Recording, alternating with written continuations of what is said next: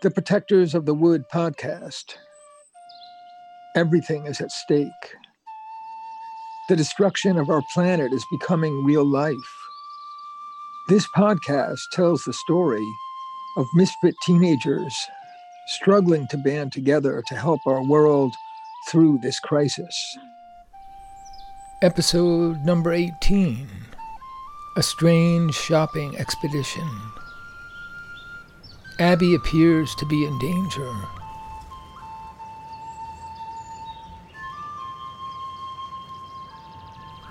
As Glenda drove the truck back to town, Phoebe stood behind the cab and enjoyed the wind in her hair and the chance to think about her unexpected meeting with Jeremy, an interesting new stranger in town. He's staying in that loft. And that guitar must be his. I bet he's got a toothbrush in that foul bathroom. Glenda turned left on Main Street and pulled into an open parking spot right in front of the toy store.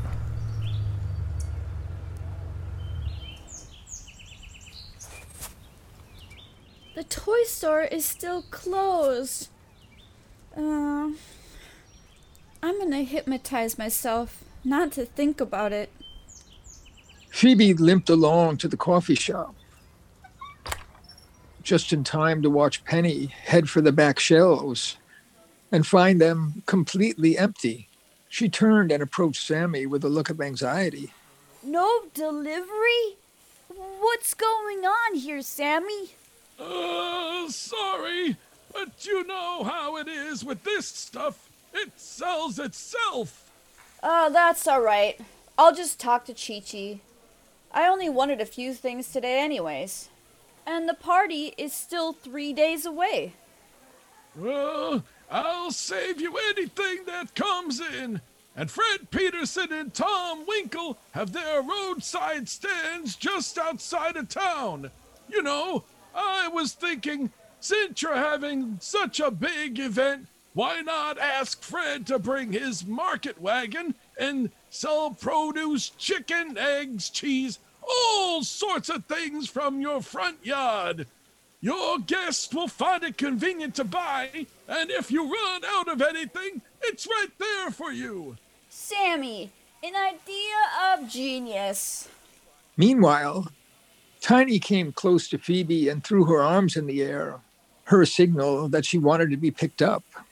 Phoebe obliged, holding her just under the arms and raising her high in the air and spun her around to give her a view of everything. Mommy, look at me! Look at me! Hey, Penny, wait a sec!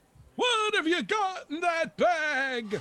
I sure could use a few loaves and maybe a couple of dozen muffins. We'll sell them all today.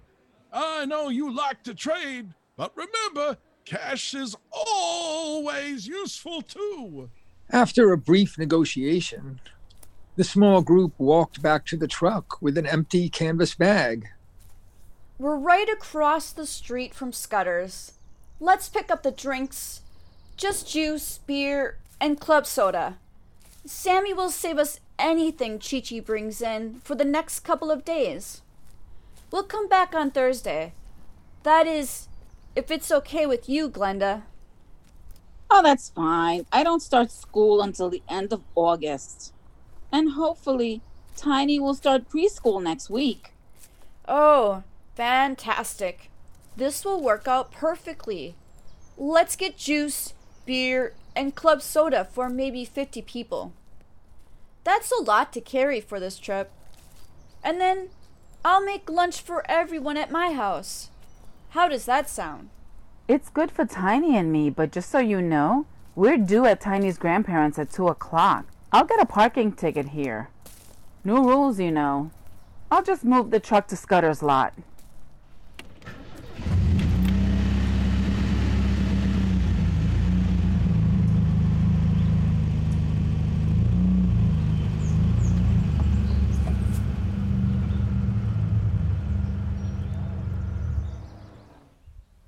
In a few minutes, they were deep in the colossal supermarket.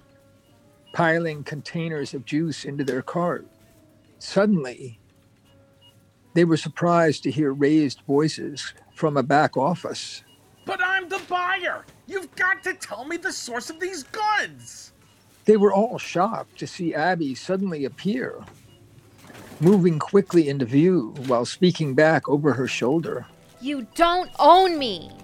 As Abby hurried on by, her eyes met Phoebe's in surprise for a moment of recognition, and then she was gone.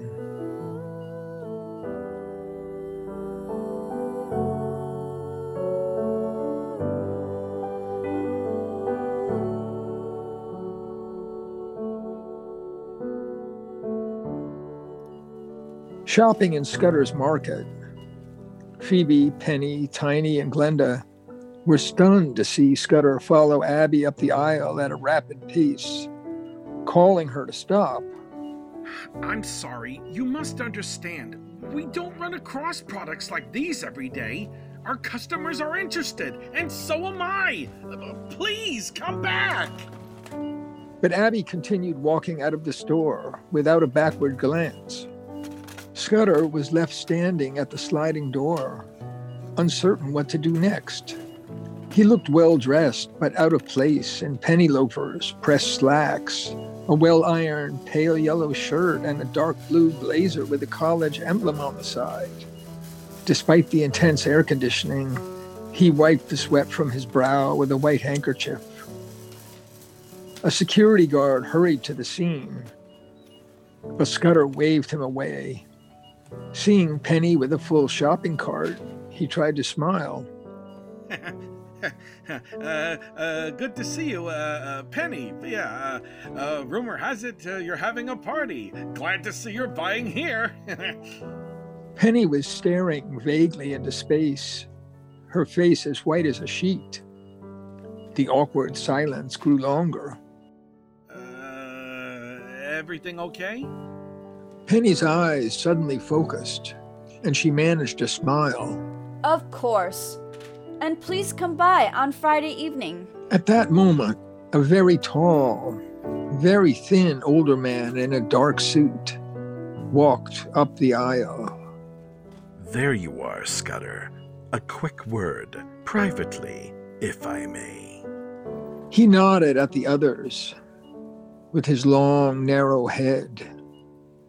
His thin lips smiled, and pale brown eyes stared at them one by one with smoldering ferocity. His long, sharp nose looked violent, like a weapon.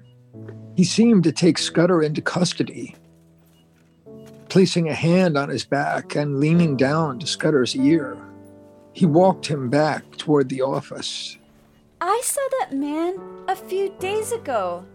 That's Milton Morphy. I thought that was him.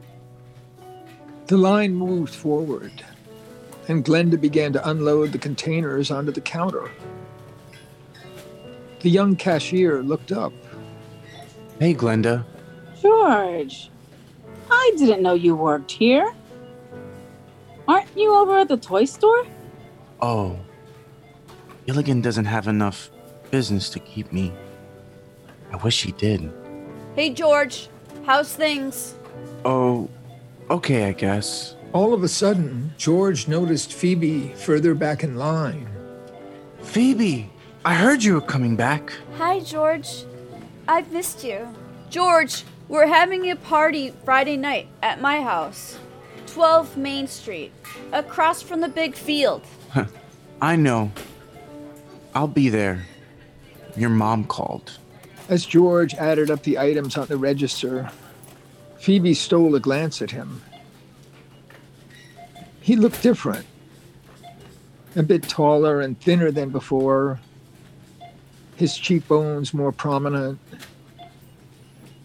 His brown hair was no longer shaved above the ears.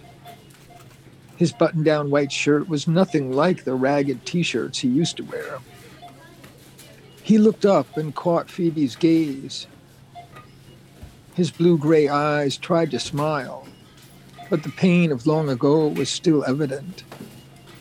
The new lines in his face conveyed more suffering and more character.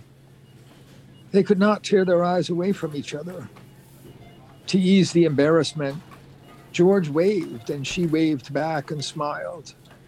A few minutes later, Penny, Glenda, Tiny, and Phoebe were headed for home. I want Abby to come back. Can we ask Abby to come back? Of course we can. We'll do everything to find her.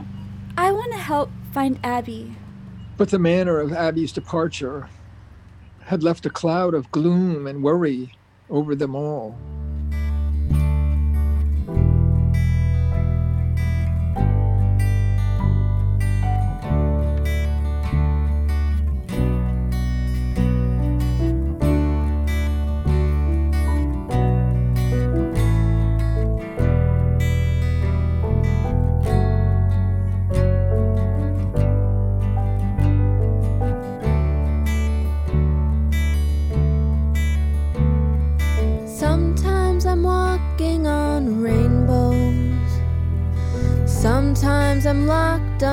Underground. But if I hear you say it's all okay, there's nothing compares with that sound.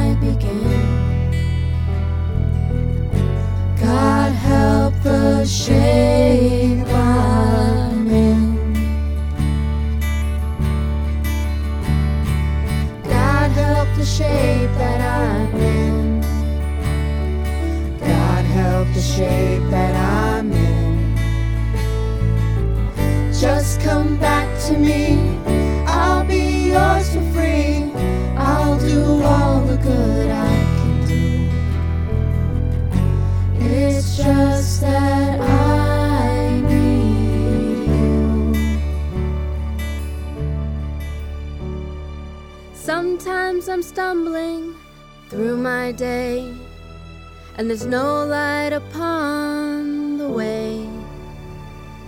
There's nothing I can see, it's dark as can be. Hold my hand and see me through. I'm lost if I don't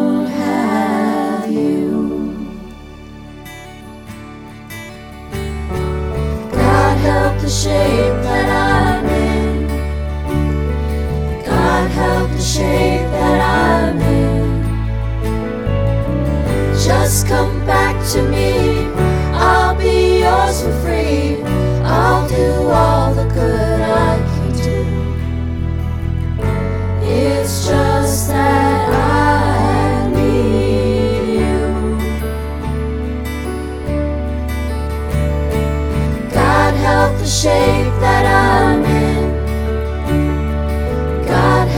Help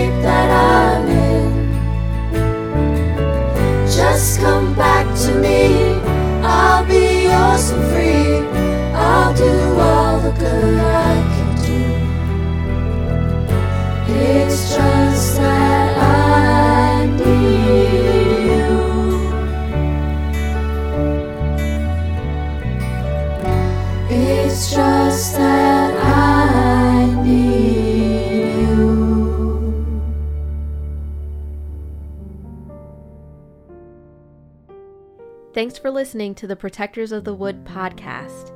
Find all our podcasts, songs, and projects on our website, www.protectorsofthewood.com. And to all the eco warriors out there, remember that everyone can make a difference and every action counts.